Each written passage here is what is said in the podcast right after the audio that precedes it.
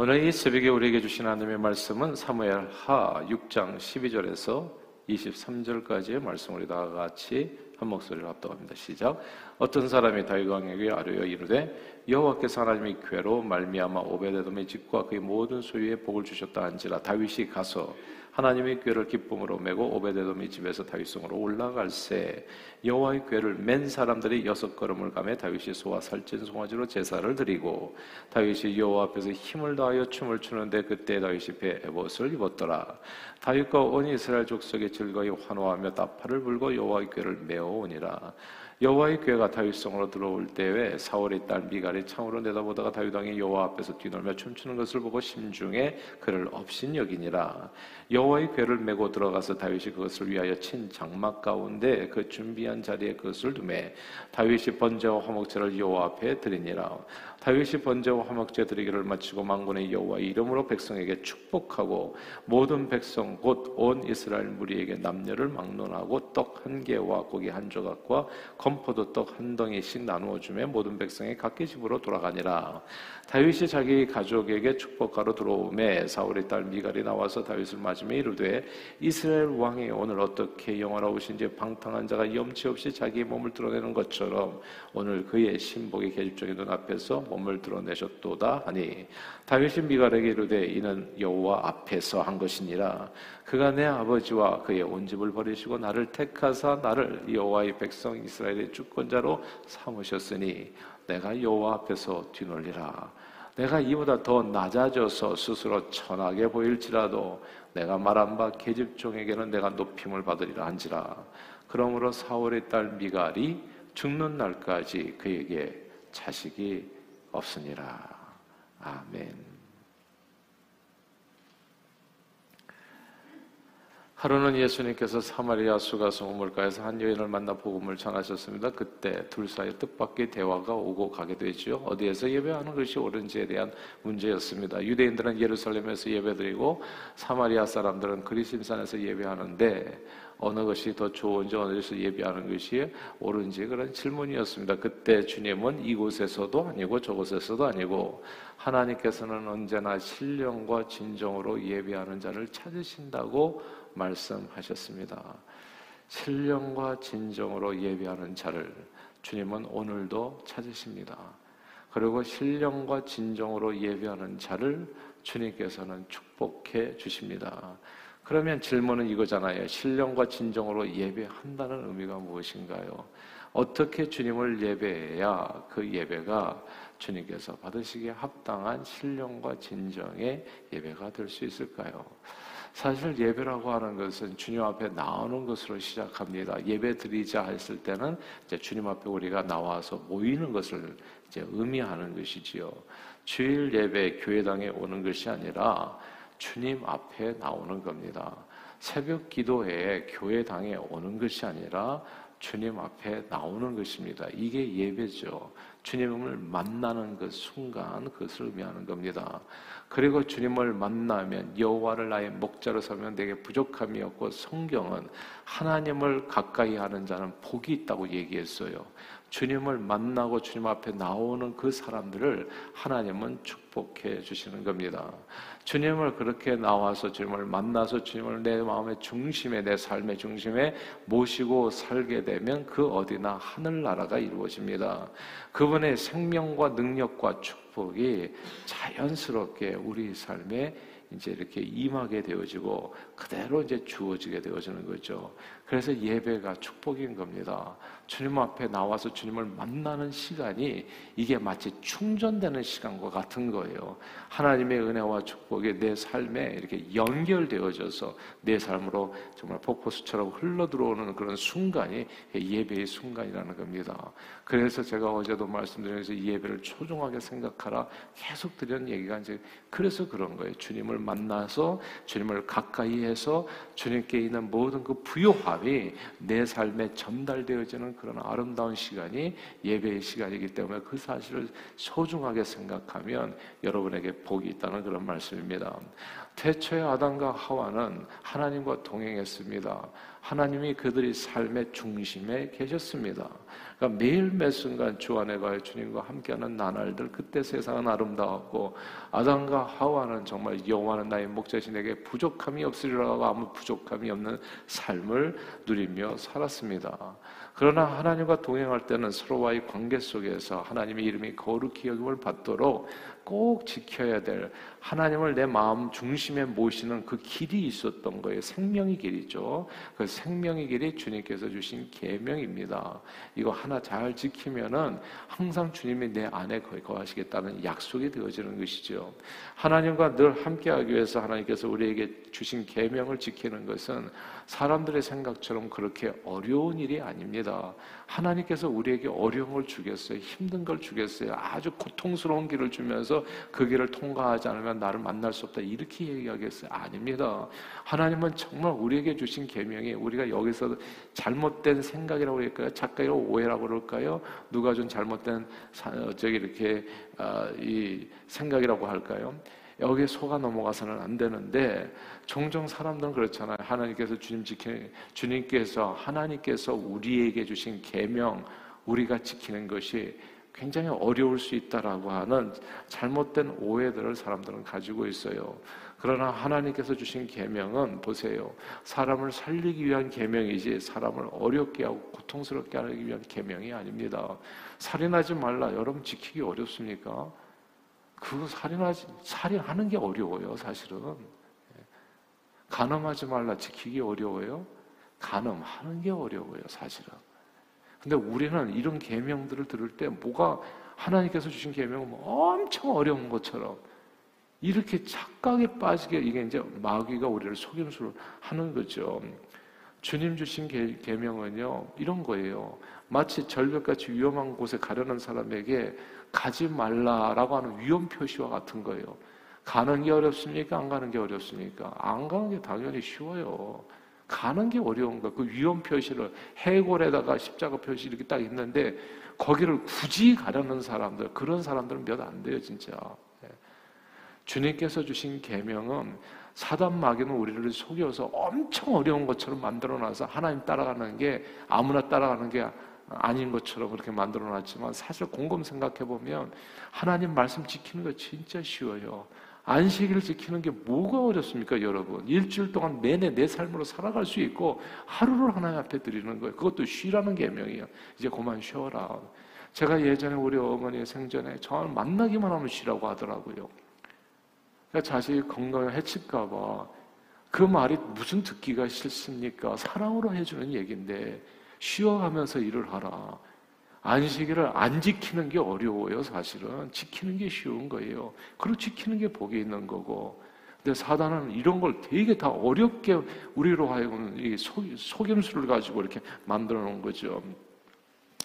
우리 인생들을 구원하기 위해서 하나님께서 주신 계명, 생명을 구원하는 위험 표시도 그런데 무시하고 종종 자식 고집대로 행하는 그런 사람들이 있습니다. 하나님의 말씀을 어기고 끝까지 자기 생각과 뜻대로 고집대로 행하는 그것이 죄입니다. 그리고 그렇게 죄를 짓게 되면 하나님과의 관계가 깨어지게 되고 관계가 깨어지고 하나님께서 멀어지게 되면 복 대신에 뭐가 오냐 하면 저주가 오는 겁니다. 그리고 생명 대신에 사망이 오는 거예요. 행복 대신에 불행이 오는 겁니다. 아담과 하와는 동산 중앙에 있는 선악과를 따먹지 말라는 계명을 받았습니다. 하나님께서는 아담과 하와에게 이 세상 만물 다 먹어라. 그러니까 이게 곰곰이 생각해 보면 하나님 계명 지키는 거 너무 너무 쉬운 거예요. 다 먹고 그 하나만 먹지 말라는 거거든요. 굳이 먹을 필요가 없는 거예요. 술, 담배를 진짜 할 필요가 없어요. 세상에 먹을 거 천지더라고 빨주노초 파남보. 근데 굳이 그런 건 다 말해서 도수 높은 거 억지로 마실 필요가 없는 거예요. 근데 그걸 굳이 하려는 사람들이 있어요. 뭐 그런 게 죄냐 이렇게까지 얘기하면서 그럼 어떻게 하겠어요? 그렇게 사셔야지. 예. 아담과 하와가 그렇게 살았다는 겁니다. 굳이 따먹지 말라는 그 한 가지 딱 하나. 예. 그거 참 먹이는 거 어려운데 그 어려운 일을 했어요. 아담과 하와가 먹을 것이 없어서 어쩔 수 없이 선악과를 따먹어야 된다는 게 아닙니다. 만약 그들이 선악간을 따먹었다면 그건 하나님을 자신들의 삶에서 제거하는 행동일 뿐이었어요. 하나님을 멀리하는 행동, 하나님을 가까이 해야 복을 받는데 하나님을 멀리하면 어떻게 되겠어요? 행성이 태양에서 멀어지면 얼음 덩어리가 돼버립니다. 생명이 살 수 없는 공간이 되어지죠. 하나님께로서부터 멀어져 범죄한 인간은 결국은 어둠과 저주와 불행과 그렇죠 죽음이 임하게 된 겁니다. 이런 망해버린 인생. 그래서 저는요 진짜 이렇게 예수를 믿고 나서 성경을 읽다 보니까 전쟁에 찾아갈 필요 없어요. 인생에 대해서 사주팔자가 필요가 없어요. 성경이 다 사주팔자예요, 보면. 예. 하나님 없는 인생은 간단해요. 죽어요, 그냥. 그래서 제가 때로는 말이 굉장히 강한데 잘 들어보세요. 그러니까 주의 종을 통해서 주어지는 하나님 말씀을 잘 들어보세요. 그러면 정말 사는 길을 얘기해 드리는 거예요. 계속해서 어떻게 살아야 되는지. 예수를 믿어도 똑같은 게 아니에요. 그래서 늘 드리는 말씀인데 주님을 떠나면 살 수 없어요. 물을 떠난 물고기 살 수 있을지 모르는 떠난 나무가 혹시 살 수 있을지 모르지만 하나님을 떠난 인생은 사는 길이 없어요. 그런데 이렇게 완전히 망해버린 인생을 구원하는 길이 오직 하나죠. 잃어버린 주님을 다시 찾는 겁니다. 그래서 우리 중심의 왕으로 모시는 길이죠. 주님과 함께하는 인생에는 다시금 꽃이 피게 됩니다. 생명이 넘치게 되고 하나님밖에 주실 수 없는 축복이 풍성하게 임하게 됩니다. 그것이 오늘 본문 12절 말씀이에요. 오늘 본문 12절 말씀 같이 한번 읽어볼까요? 6장 12절 말씀 읽겠습니다. 시작. 어떤 사람이 다윗왕에게 아뢰어 이르되 여호와께서 하나님의 괴로 말미암아 오벳 에돔의 집과 그의 모든 소유의 복을 주셨다 한지라 다윗이 가서 하나님의 괴를 기쁨으로 메고 오벳 에돔의 집에서 설성으로 올라 갈세. 아멘. 여기서 하나님이 괴로 여호와께서 오베데돔의 집과 그의 모든 소유의 복을 주셨다라는 이 구절을 주목해야 됩니다. 어제 말씀에 다윗은 하나님의 언약궤를 다윗성으로 모셔오려고 하다가 그만 사람이 우사가 죽는 사고를 겪게 되죠. 법궤를 만지기만 해도 사람이 죽자 뭐가 문제인지 알 수 없어서 두려워진 다윗은 법궤를 모시는 일을 무한 연기하게 됩니다. 그런데 법궤를 모시네 오베데돔의 집에 오늘 본문에 이제 놀라운 하나님의 축복이 임하는 것을 보게 되는 거예요. 하나님을 가까이 하는 것이 복입니다. 하나님과 동행하는 것이 복이 돼요. 하나님을 그 중심에 모신 사람은 무조건 복을 받게 돼 있습니다.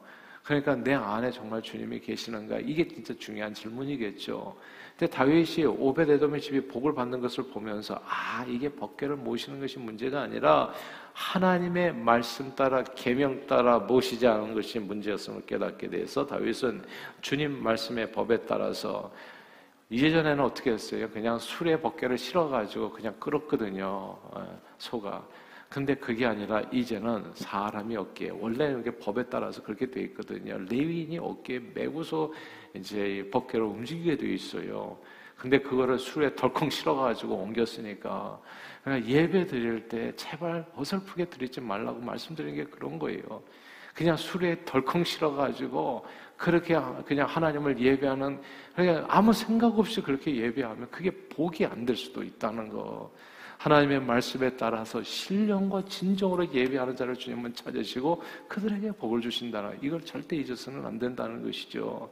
그래서 주님 앞에 나올 때 내 마음과 태도와 생각. 근데 어떻게 하다 보니까 우리는 미국에서 이런 제소들, 태도를 다 잊어, 잃어버린 거예요. 주님을 만날 때.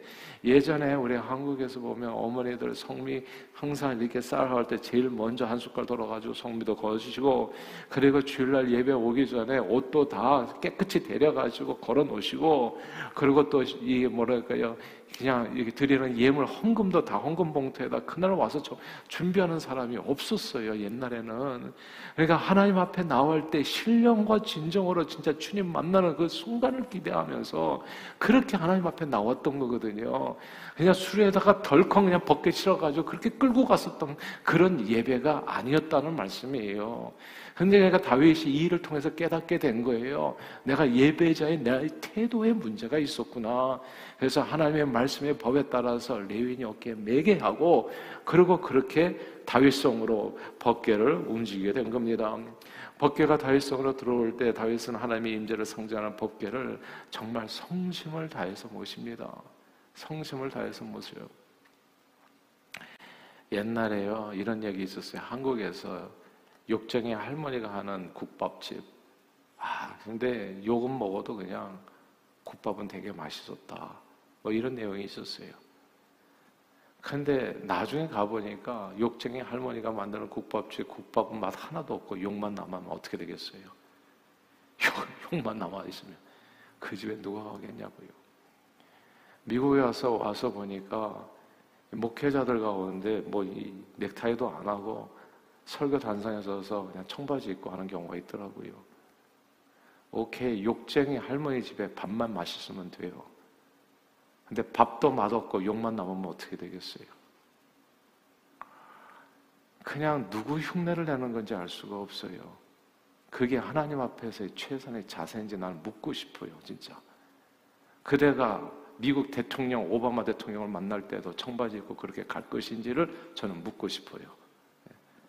그게 아니라면 정신 차리라고 말하고 싶다고요. 누구 흉내내는 거냐고. 그러니까 이런 내용이에요. 내가 도대체 누구를 만나는가?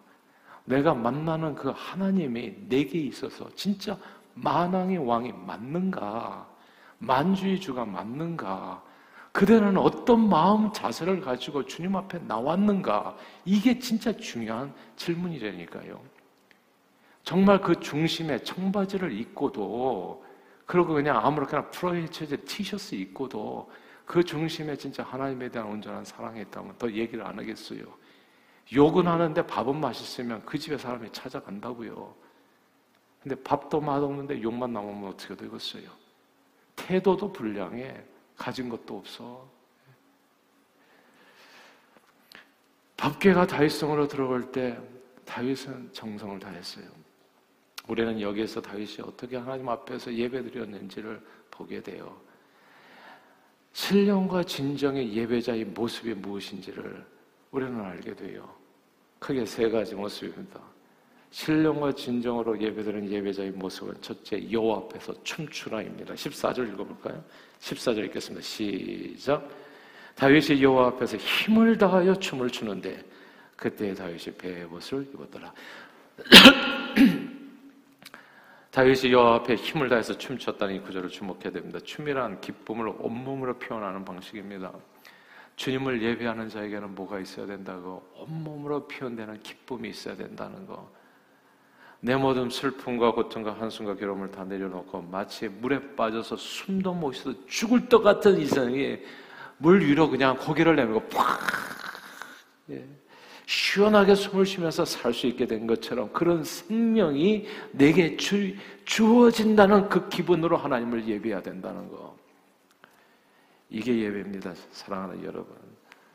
저는 이런 예배의 모습으로 저와 여러분들이 늘 주님 앞에 나올 수 있게 되기를 기대합니다. 오늘 주일날 주님 앞에 나올 때에도 정말 숨 막혀 죽을 것 같았던 하나님 없이는 근데 숨 쉬게 되면 이 기쁨, 넘치는 기쁨, 할렐루야. 내가 오늘도 주님을 만나러 주님 앞에 나아갑니다. 그런데 어떻게 연휴 때 이리저리 놀러 다닐 수 있어요? 저는 그냥 차라리 그만 신앙생활 하라고 말씀드리고 싶어요, 때로는. 예. 교회가 사람 눈치 보는 데는 아니에요. 그러니까 저는 오래전에요, 제 자식들을 포함해가지고 저는 사람 인기 없는 교회를 그냥 포기했어요. 하나님을 기쁘게 하는 게 신앙생활이지 무슨 사람 모으는 게 신앙생활이냐고요. 예. 그럴 것 같으면 저는 처음부터 이 길에 들어서지도 않았어요. 예. 저는 예수를 정말 생명으로 만났어요. 주님 없는 삶은 진짜 nothing이에요. 오늘 죽거나 백년 후에 죽거나 똑같은 인생. 그러니까 다윗 안에 그 마음이 있었다는 거예요. 주님을 만나는데 온 몸으로 힘을 다해서 주님을 기뻐하는 것이 그게 예배라는 거 첫째입니다. 이런 예배가 저와 여러분들에게 있기를 바래요. 두 번째는 여호와 앞에 예물을 드리라입니다. 17절 읽어볼까요? 17절 시작 여호와의 궤를 메고 들어가서 다윗이 그것을 위하여 친 장막 가운데 그 준비한 자리에 그것을 두매 다윗이 번제와 화목제를 여호와 앞에 드리니라 여기서 다윗이 번제와 화목제를 드렸다 이 구절을 주목해야 됩니다. 번제와 화목제는 하나님께서 이미 베푸신 은혜 감사해서 자신의 삶을 온전히 헌신하는 예물입니다. 성도들이 가장 싫어하는 설교 중에 하나가 무슨 헌금 설교라는 이야기를 들었습니다. 예, 우리 교인들은 물론 아니겠죠. 예, 그러나 예배는 나의 가장 소중한 것을 주님 앞에 offering 예, 드리는 것입니다. 내 것을 드리는 게 아니라 하나님께서 주신 것을 감사한 마음으로 드리는 거예요. 언제 없는 것을 드리라고 한 적이 없어요. 하나님께서 11조가 뭡니까? 네가 받은 10의 10에서 하나님께서 준 것에서 드리라는 얘기가 11조지. 자기 것을 없는 것을 드리라는 얘기가 아니거든요. 그게 소득의 11조라는 것을 꼭 기억하셔야 되는데 소득 하나님께서 주신 것을 얘기하는 거예요. 무슨 없는 걸 드리냐고요. 하나님께서 주신 거, 내가 받은 거 감사하는 마음으로 그 일부를 기꺼이 줄 수 있어야 되는 겁니다. 우리는 시간과 물질과 재능을 주님께 기꺼이 기쁜 마음으로 드릴 수 있어요. 이것이 서비스입니다. 월십 서비스. 서비스 주는 것입니다. 봉사. 시간과 물질과 재능. 늘 주님 앞에 기쁜 마음으로 드리는 예배로 나아가는 저와 여러분들이 다 되시기를 바래요. 세 번째는 여호와 앞에 자기를 낮추는 것이 예배입니다. 무릎을 꿇는 것이 예배. 하나님 앞에서 하나님 앞에 나왔으면 무릎을 꿇어야 됩니다. 예전 예배가 뭐가 좋았냐면 의자가 없었어요. 그러니까 다 주님 앞에 나와서 기도할 때는 다 무릎을 꿇었었습니다. 근데 이 무릎을 꿇는 게 이게 요즘은 의자 생활을 하다 보니까 진짜 어렵더라고요. 저도 무릎을 꿇고 1분도 못 있겠더라고요. 근데 옛날에는 아무튼 그랬었다는 거. 하나님 앞에 나왔을 때 무릎을 꿇는 거. 22절 말씀입니다. 22절 한번 읽어볼까요? 22절 시작. 내가 이보다 더 낮아 스스로 천하게 보일지라도 내가 말한 바 계집종에게는 내가 높임을 받으리라 한지라. 아멘. 내가 이보다 더 낮아져서 스스로 천하게 보이리라. 하나님 앞에 무릎을 꿇고 낮아지는 것이 예배입니다. 그게 예배입니다. 다윗이 하나님의 임재를 상징하는 복귀 앞에서 온 백성이 보는 앞에서 옷이 벗겨지도록 힘을 다해서 춤추니까요.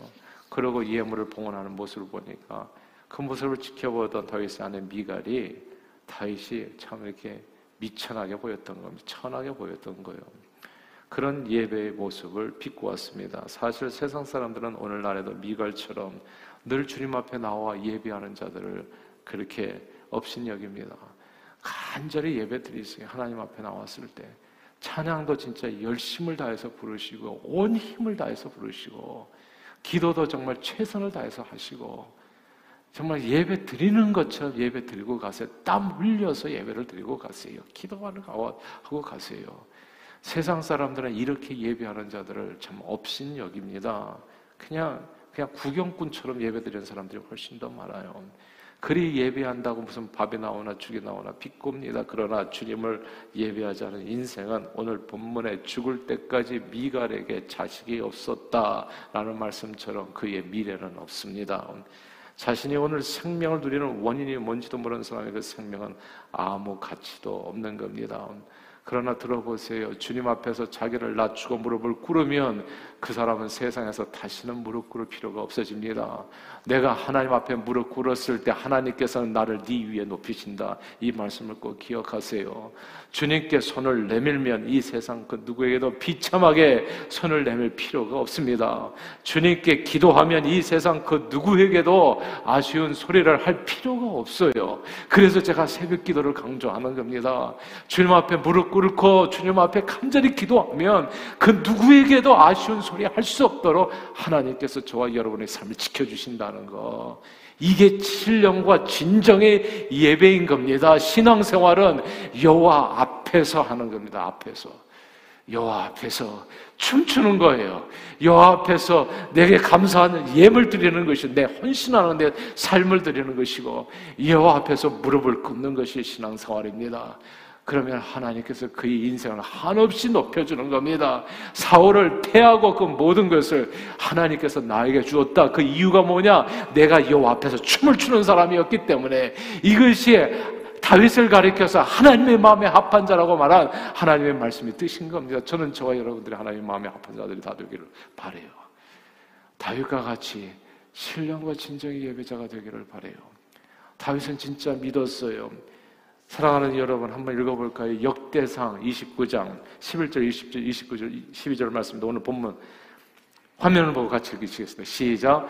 여호와여 위대하신과 권능과 영광과 승리와 위엄이 다 주께 속하여 싸우니 천지에 있는 것이 다 주의 것이로소이다. 여호와여 주권도 주께 속하였으니 주는 높으사 만물의 머리심이니이다.